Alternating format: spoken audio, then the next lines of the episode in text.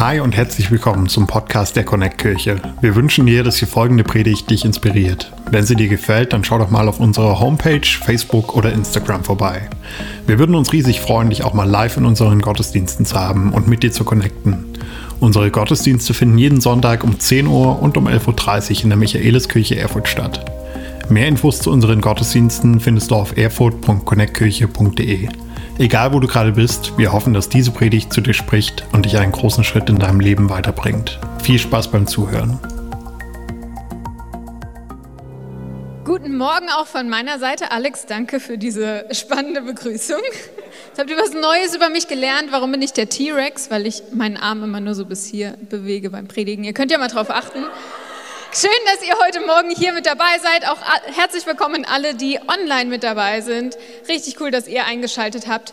Wir sind in unserer Predigtserie Ich bin unsichtbar. Wir haben gerade schon diesen super Clip gesehen und ja, bald ist Ostern. Bald kommen wir zum Höhepunkt dieser Predigtserie. Bisher haben wir Predigten gehört zu Ich bin ungenügend, ich bin unerkennbar, ich bin unauffindbar, ich bin unhörbar und heute wollen wir über Ich bin unglaubwürdig sprechen. Ich freue mich heute mit Simeon zusammen predigen zu dürfen. Eine Frage, die mich so beschäftigt hat zum Thema Ich bin unglaubwürdig, ist es nicht auch unglaubwürdig in der heutigen Zeit überhaupt noch zu glauben? In der heutigen Zeit überhaupt noch zu sagen, dass Religion überhaupt einen Stellenwert hat? Haben wir als Menschen das nicht schon längst überwunden? Sind wir da nicht schon drüber hinweg? Und warum beanspruchen wir als Christen, dass wir die Wahrheit, die einzige Wahrheit kennen? Haben wir nicht, haben nicht alle recht? Sind wir nicht alle Gewinner? Ich weiß nicht, wie es dir geht mit dem Thema Gewinnen. Ich gewinne sehr gerne und ich habe auch sehr gerne recht. Und ich komme aus einer Familie, wo alle so sind. Also wenn wir zusammen Spiele spielen, dann geht es immer sehr heiß her. Ähm, ist auch schon das ein oder andere Mal eskaliert. Jemand hat sich die Hand gebrochen, Scheiben sind zu Bruch gegangen.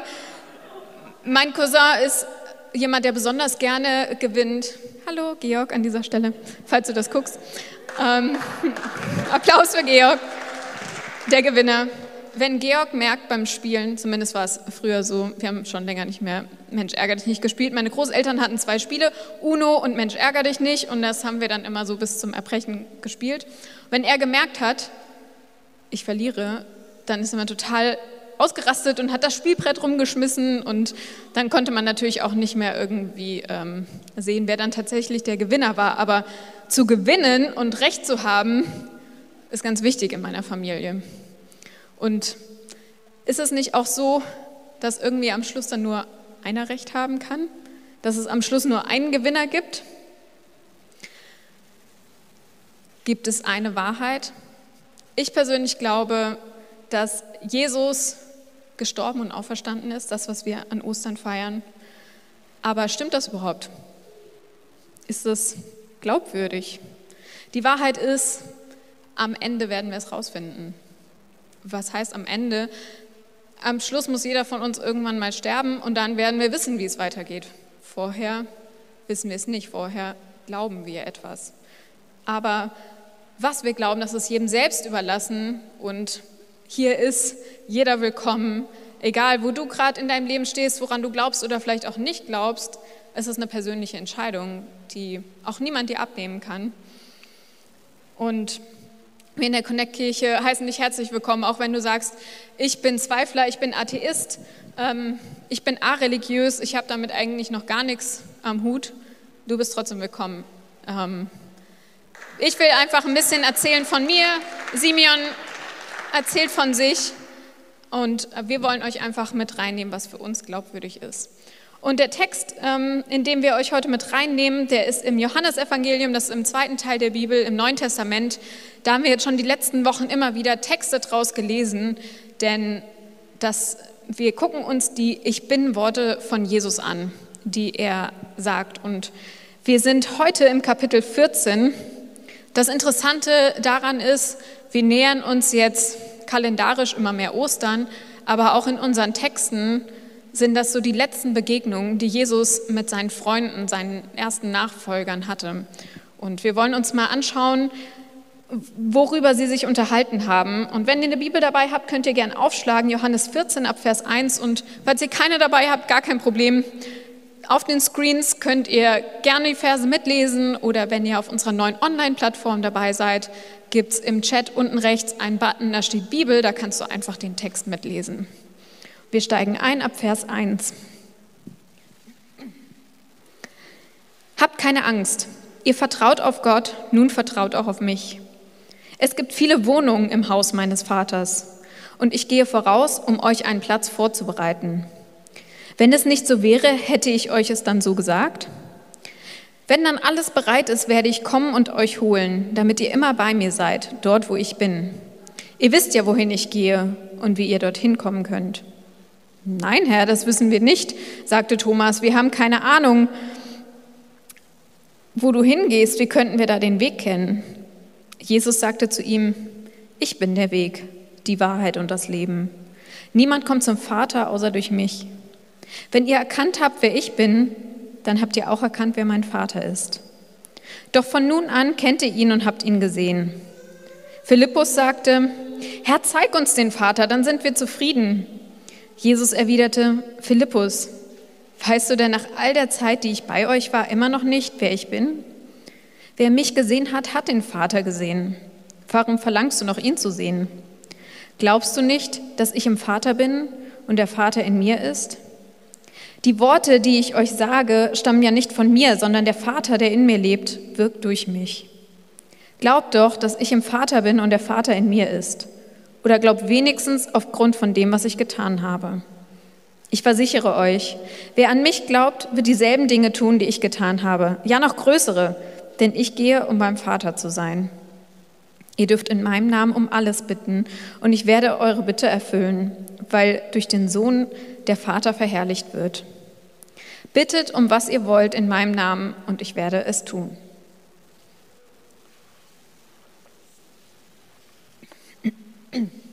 Ich bin die, der Weg, die Wahrheit und das Leben, sagt Jesus. Steile Aussage.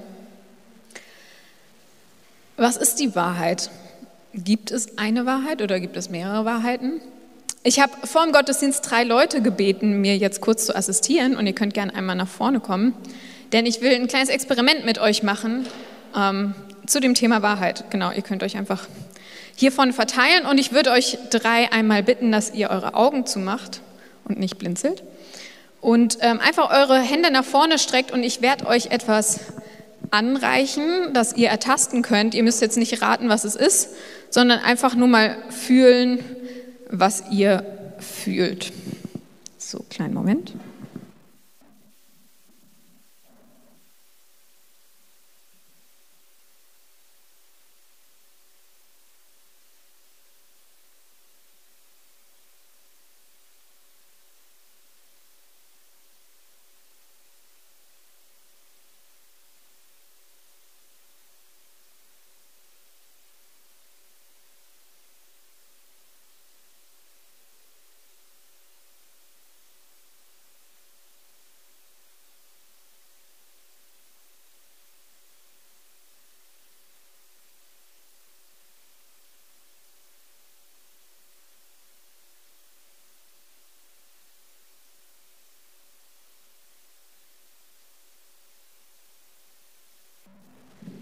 Ihr dürft die Augen gern wieder aufmachen.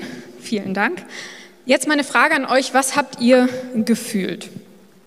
Ähm, etwas längliches und relativ dünnes. Äh, was langes, glattes, raues. Es war kalt und so rundlich irgendwie groß. Okay, ihr hattet alle drei die Lampe in der Hand. Aber die haben jetzt alle drei was Unterschiedliches gesagt, oder? Wer hat jetzt recht von den dreien? Haben alle recht. Vielen Dank, ihr könnt euch gern wieder setzen. Ich wollte euch das ein bisschen anschaulich machen, denn es gibt eine Erzählung, womit oft versucht wird zu erklären, warum eigentlich alle recht haben. Ähm, und das ist die Erzählung von den vier blinden Männern und dem Elefanten. Vier blinde Männer ertasten einen Elefanten und der eine, der greift den Rüssel, der nächste das Bein, einer das Ohr und der andere den Schwanz und der eine sagt, das muss ein Baum sein. Der nächste sagt, nein, das, was ich erfüllt habe, das ist Papier. Der nächste sagt, nee, das ist ein Schlauch. Und der letzte sagt, nee, das hat sich angefühlt wie eine Schlange. Alle haben den Elefanten angefasst. Haben sie alle recht? Das wird oft als Beispiel genommen, aber ich finde, diese Geschichte hat irgendwie einen Haken, weil woher wissen wir denn, dass es überhaupt ein Elefant ist und alle vier blind sind? Am Schluss geht diese Geschichte nämlich nicht auf, denn es gibt scheinbar einen Erzähler, der für sich beansprucht, die Wahrheit zu kennen, denn er sagt, die anderen sind blind und ich kann den Elefanten sehen.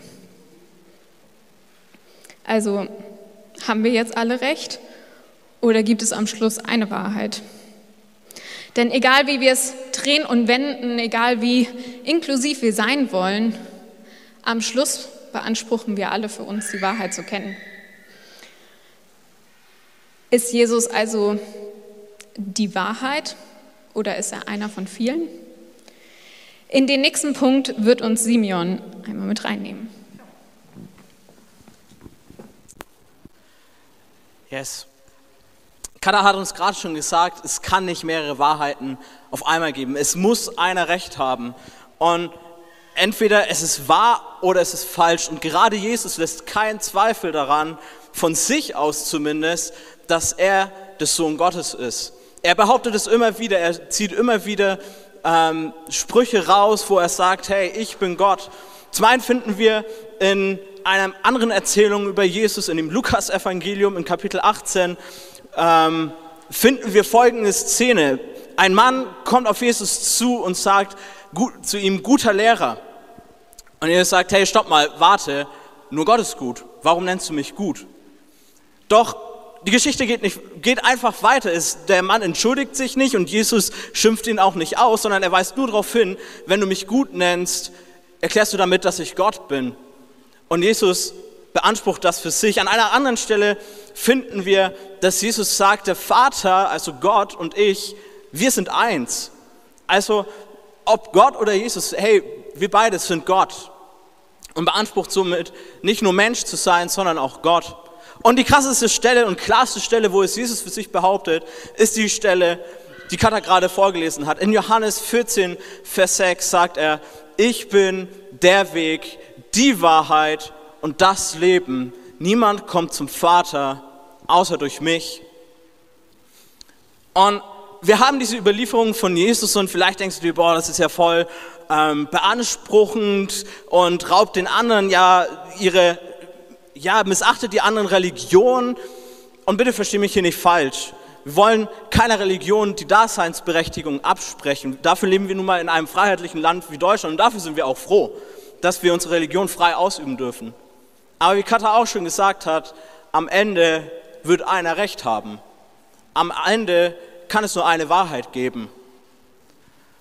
Und die Frage ist doch eigentlich, wie gehen wir mit diesen Aussagen von Jesus um? Wie gehen wir mit ihnen um? Es gibt nämlich zwei Optionen, wie wir mit ihnen umgehen können. Die eine Option ist, Jesus hat gelogen.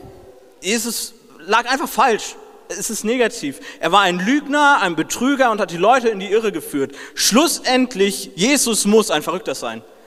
Wenn er behauptet, Gott zu sein, es ist aber, es ist aber nicht wahr, muss Jesus verrückt gewesen sein. Das ist die eine Option. Und die andere Option ist, Jesus hatte Recht. Und wenn Jesus Recht hatte, dann ist er der Sohn Gottes. So, das ist die ähm, Spannweite, die Weggabelung, an der wir uns befinden. Entweder wir entscheiden uns, Jesus hatte Recht und ist der Sohn Gottes, oder er hatte nicht Recht und war ein Verrückter. Und ich weiß nicht, was dein Lebensgrund, Lebenshintergrund ist, der du heute hier bist, oder auch wenn du in Livestream zuschaust, vielleicht hast du auch nur per Zufall hier reingeschalten. Aber ich möchte auch nochmal sagen, wenn du Zweifel hast, dann bist du hier herzlich willkommen in der Connect-Kirche. Denn wir wollen auch dich willkommen heißen. Wir wollen zusammen mit dir unterwegs sein. Bei uns sind Zweifel erlaubt und komm gerne auf uns zu, wenn du deine Fragen hast. Wir wollen mit dir unterwegs sein und deine Fragen klären, die du hast. Und die Frage, die wir uns eben stellen müssen, ist Jesus der Sohn Gottes oder nicht? Und darüber gibt es ja auch die verschiedensten Festlegungen und Meinungen. Das Christentum behauptet, ja, Jesus ist und war Gott. Der Islam sagt, nein, Jesus war kein Gott.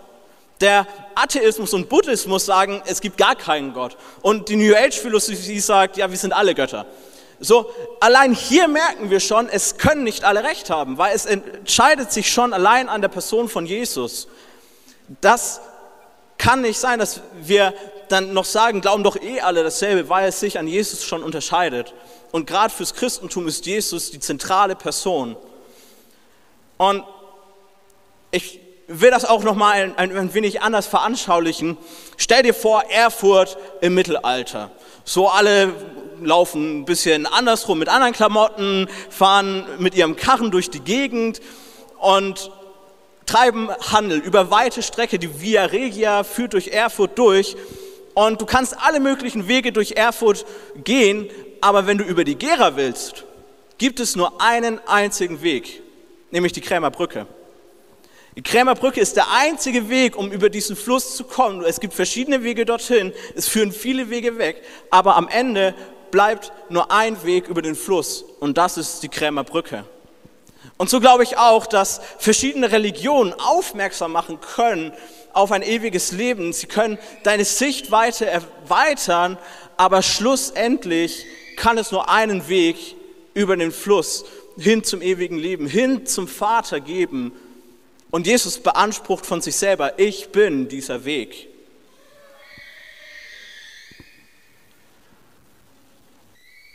Nur einer kann Recht haben.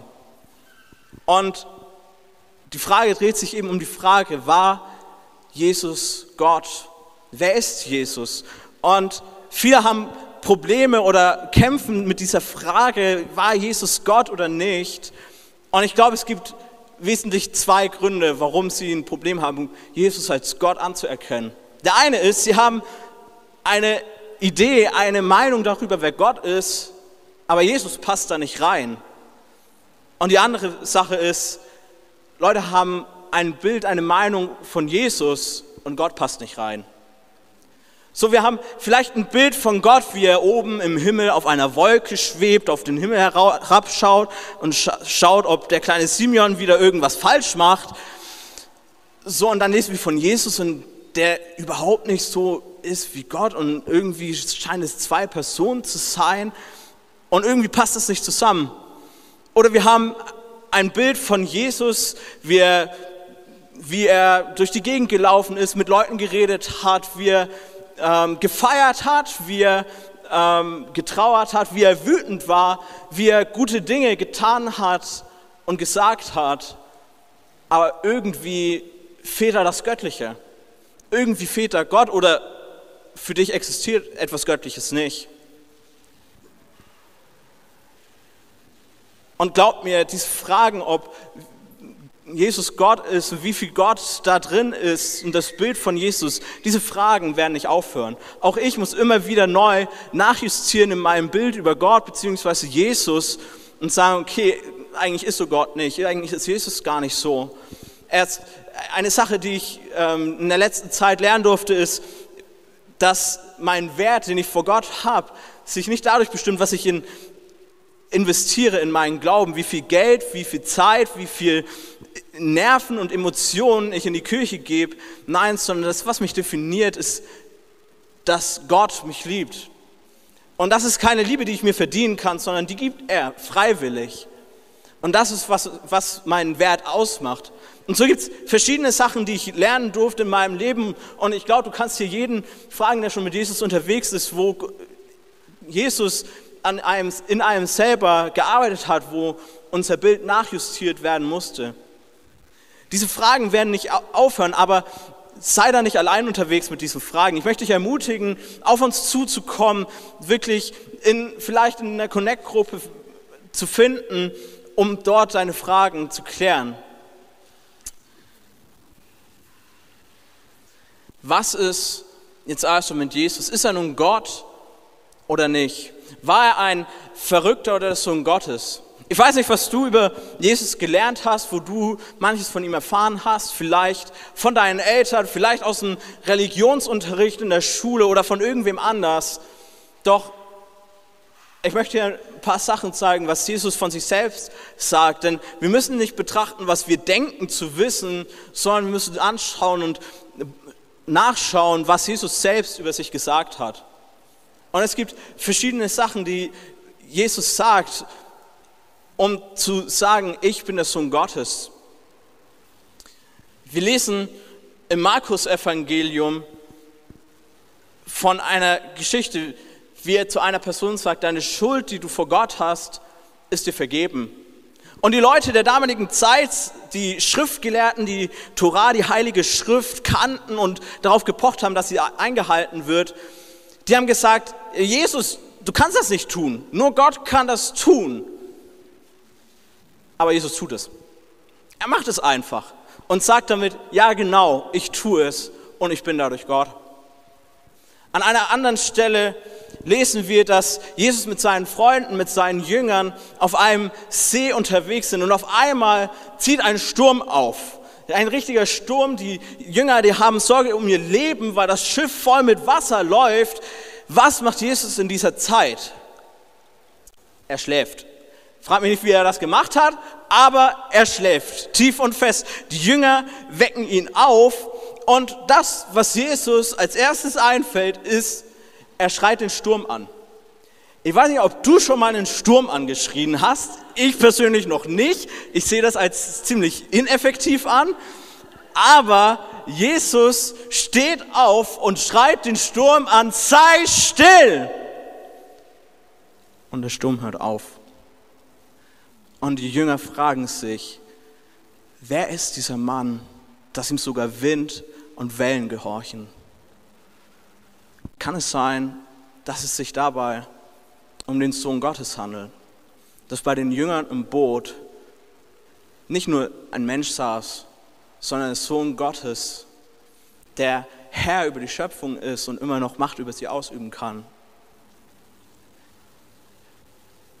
Eine andere Stelle oder Stellen, an denen es sehr klar wird für die Leute der damaligen Zeit, sind die Ich bin-Worte, die wir schon jetzt die letzten Wochen durchgegangen sind. Jesus sagt von sich selber, ich bin das Brot, ich bin die Tür, ich bin der gute Hirte und ich bin der Weg, die Wahrheit und das Leben. Und für uns klingt es ganz nett, das sind, kann man sich gut auswendig lernen, weil das alles mit demselben anfängt. Aber für die Leute der damaligen Zeit klang etwas ganz anderes an. Nämlich gab es im ersten Teil der Bibel, dem Alten Testament, eine Person namens Mose. Mose hat in der Wüste eine Begegnung mit Gott und Gott gibt ihm den Auftrag, das Volk der Israeliten aus der Gefangenschaft, aus der Sklaverei in Ägypten herauszuführen in die Freiheit hinein. Und Moses sagt, warum sollten die Leute auf mich hören? Sag mir, in wessen Auftrag ich spreche, damit sie auf mich hören. Und Gott sagt, sag ihnen, ich bin, hatte ich gesandt. Und dieser Ausspruch, ich bin, ist eine Bezeichnung für Gott. Und diesen Ausspruch greift Jesus auf und sagt, ich bin dieser Ich bin. Ich bin Gott. Die Frage ist, wer ist Jesus für dich?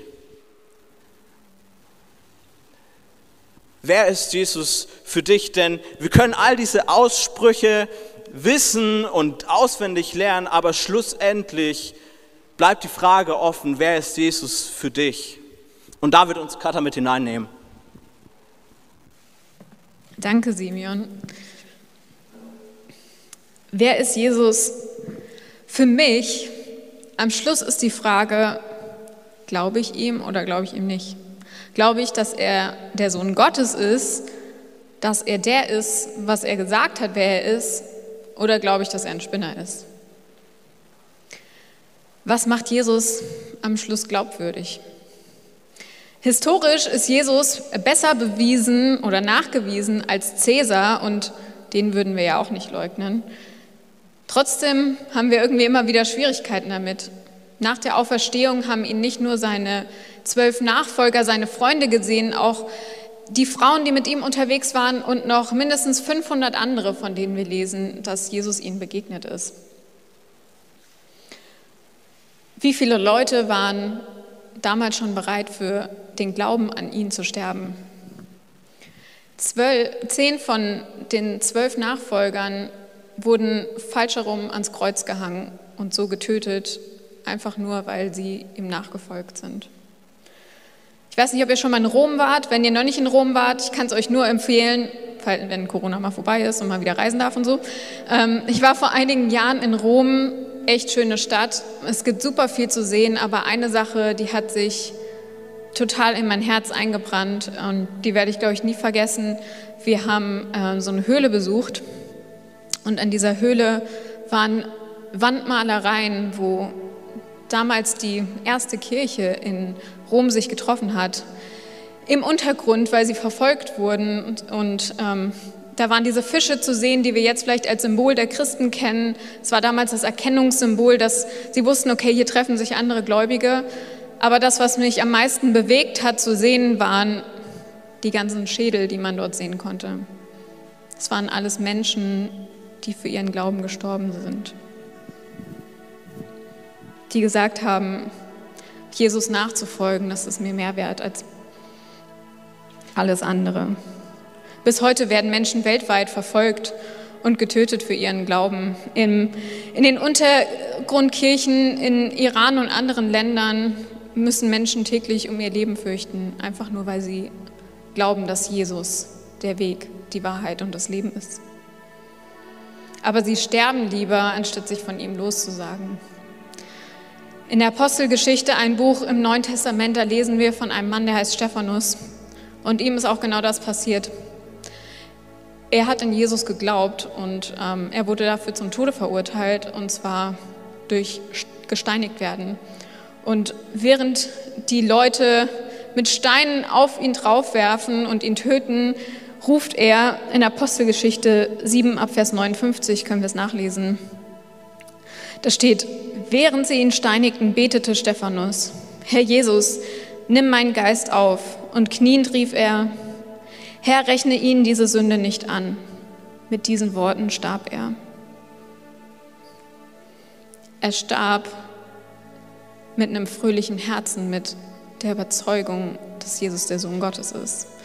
Die Menschen, die verfolgt sind, sagen, es lohnt sich, dafür zu sterben, weil ich ihn erlebt habe, weil ich erlebt habe, dass er der Sohn Gottes ist. Es lohnt sich für sie, weil er schon zuerst für sie gestorben ist. Das, was wir feiern, der Altar ist momentan verdeckt, das ist genau das, was wir dort sehen. Jesus, der sagt, ich gebe mein Leben freiwillig. Und welcher Gott macht das, dass er sein Leben freiwillig gibt für die Menschen? Aber das ist genau das, was Jesus anbietet. Er sagt, ich gebe mein Leben freiwillig, damit alles, was zwischen uns und Gott steht, alle Schuld, die wir vielleicht irgendwie auf uns geladen haben, ich bezahle den Preis dafür, damit Freundschaft mit Gott möglich ist jetzt und in Ewigkeit. Und dieser Weg, von dem Jesus spricht, der Weg, der er ist, der ist nicht schmal und eng, sondern der ist, der ist so weit wie Gottes Herz so wie Gott sagt, ich bin hier, ich warte auf dich, ich habe dich schon gesehen, ich habe einen Platz für dich, ich habe eine Wohnung für dich. Jesus sagt das in dem Text, ich bin mein Vater und bereite da Wohnungen für dich vor, ich, ich warte schon auf dich. Das ist das, was Gott uns zuspricht. Und Jesus ist der Weg zum Vater selbst. Aber mit dieser Entscheidung für Jesus entscheiden wir uns nicht gegen andere Menschen. Das heißt nicht, dass wir nicht auch als Kirche andere Kulturen lieben, andere Me Menschen mit anderem Glauben respektieren.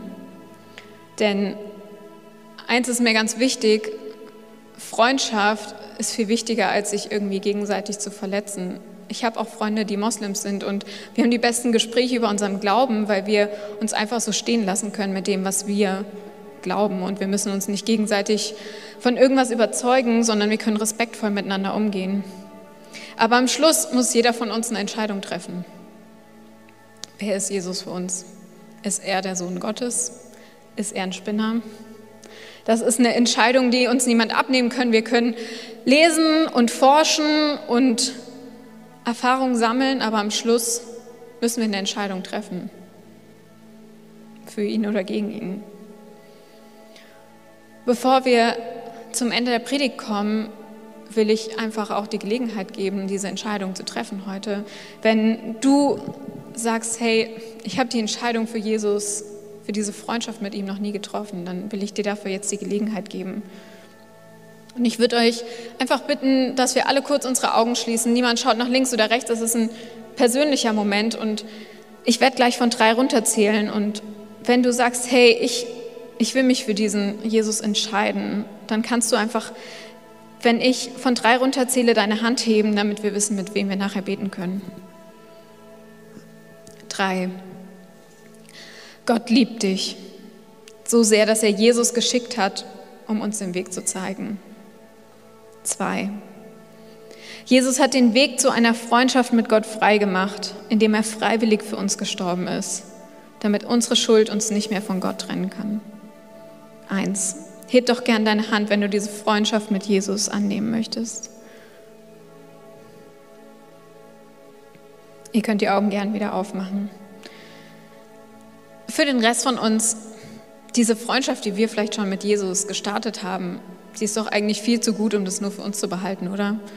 Alex hat es vorhin schon gesagt in der Moderation, nächste Woche ist Ostern.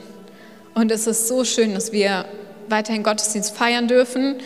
Nach langem Hickhack der letzten Woche ähm, dürfen wir uns live hier vor Ort treffen. Und wir haben nicht nur zwei Gottesdienste, sondern wir haben auch noch zwei Locations hier. Das heißt, bringt, ihr könnt eure Freunde mitbringen, wir haben genug Platz für alle. Meldet euch gern vorher an. Aber noch viel besser, online haben wir unbegrenzten Platz. Also egal von wo du gerade bist, ob du irgendwie Student bist und gerade in der Heimat nicht in Erfurt wohnst und nicht hierher kommen kannst, nicht mobil bist, gar kein Problem, du kannst mit dabei sein. Und wir können andere einladen, auch mit dabei zu sein und vielleicht Jesus kennenzulernen, nicht als Spinner, sondern als diesen Hohen Gottes. Die Band wird jetzt gleich nochmal spielen. Ich habe noch eine Frage zum Weiterdenken für euch. Ähm, Simeon hat es vorhin schon gesagt, es gibt immer wieder Momente, wo man vielleicht auch Zweifel hat. Ähm, was ist die Wahrheit? Ist Jesus die Wahrheit? Meine Frage für euch ist einfach, was bringt euch zum Zweifeln und sind diese Zweifel begründet? Jesus lädt uns ein, auf die Suche zu gehen, ihn kennenzulernen, in der Bibel nachzuforschen, wer er ist. Wenn du mehr über Jesus erfahren willst oder deine Geschichte mit uns teilen möchtest, dann schreib uns gerne auf Facebook, Instagram oder eine E-Mail an info@connectkirche.de. Du bist begeistert von der Connect Kirche und möchtest unsere Arbeit unterstützen? Dann findest du auf unserer Homepage weitere Details, wie du das tun kannst. Falls du nicht aus Erfurt und Umgebung kommst, aber dennoch aktiv verfolgst, was wir als Kirche tun, möchten wir dir zuallererst Danke sagen, dass du auf diese Art Teil von dem bist, was hier in Thüringen geschieht. Gleichzeitig wollen wir aber sicherstellen, dass du vor Ort eine Kirchenfamilie hast. Wir sind der festen Überzeugung, dass es keinen Ersatz dafür gibt, eine Kirche vor Ort zu haben, in der du connected bist und Beziehungen pflegen kannst, die dich im Glauben voranbringen. Falls du keine Kirche vor Ort haben solltest, ermutigen wir dich dazu, dir eine zu suchen. Wenn du dabei Hilfe brauchst, melde dich gern unter info@connectkirche.de. Danke fürs Zuhören und bis bald.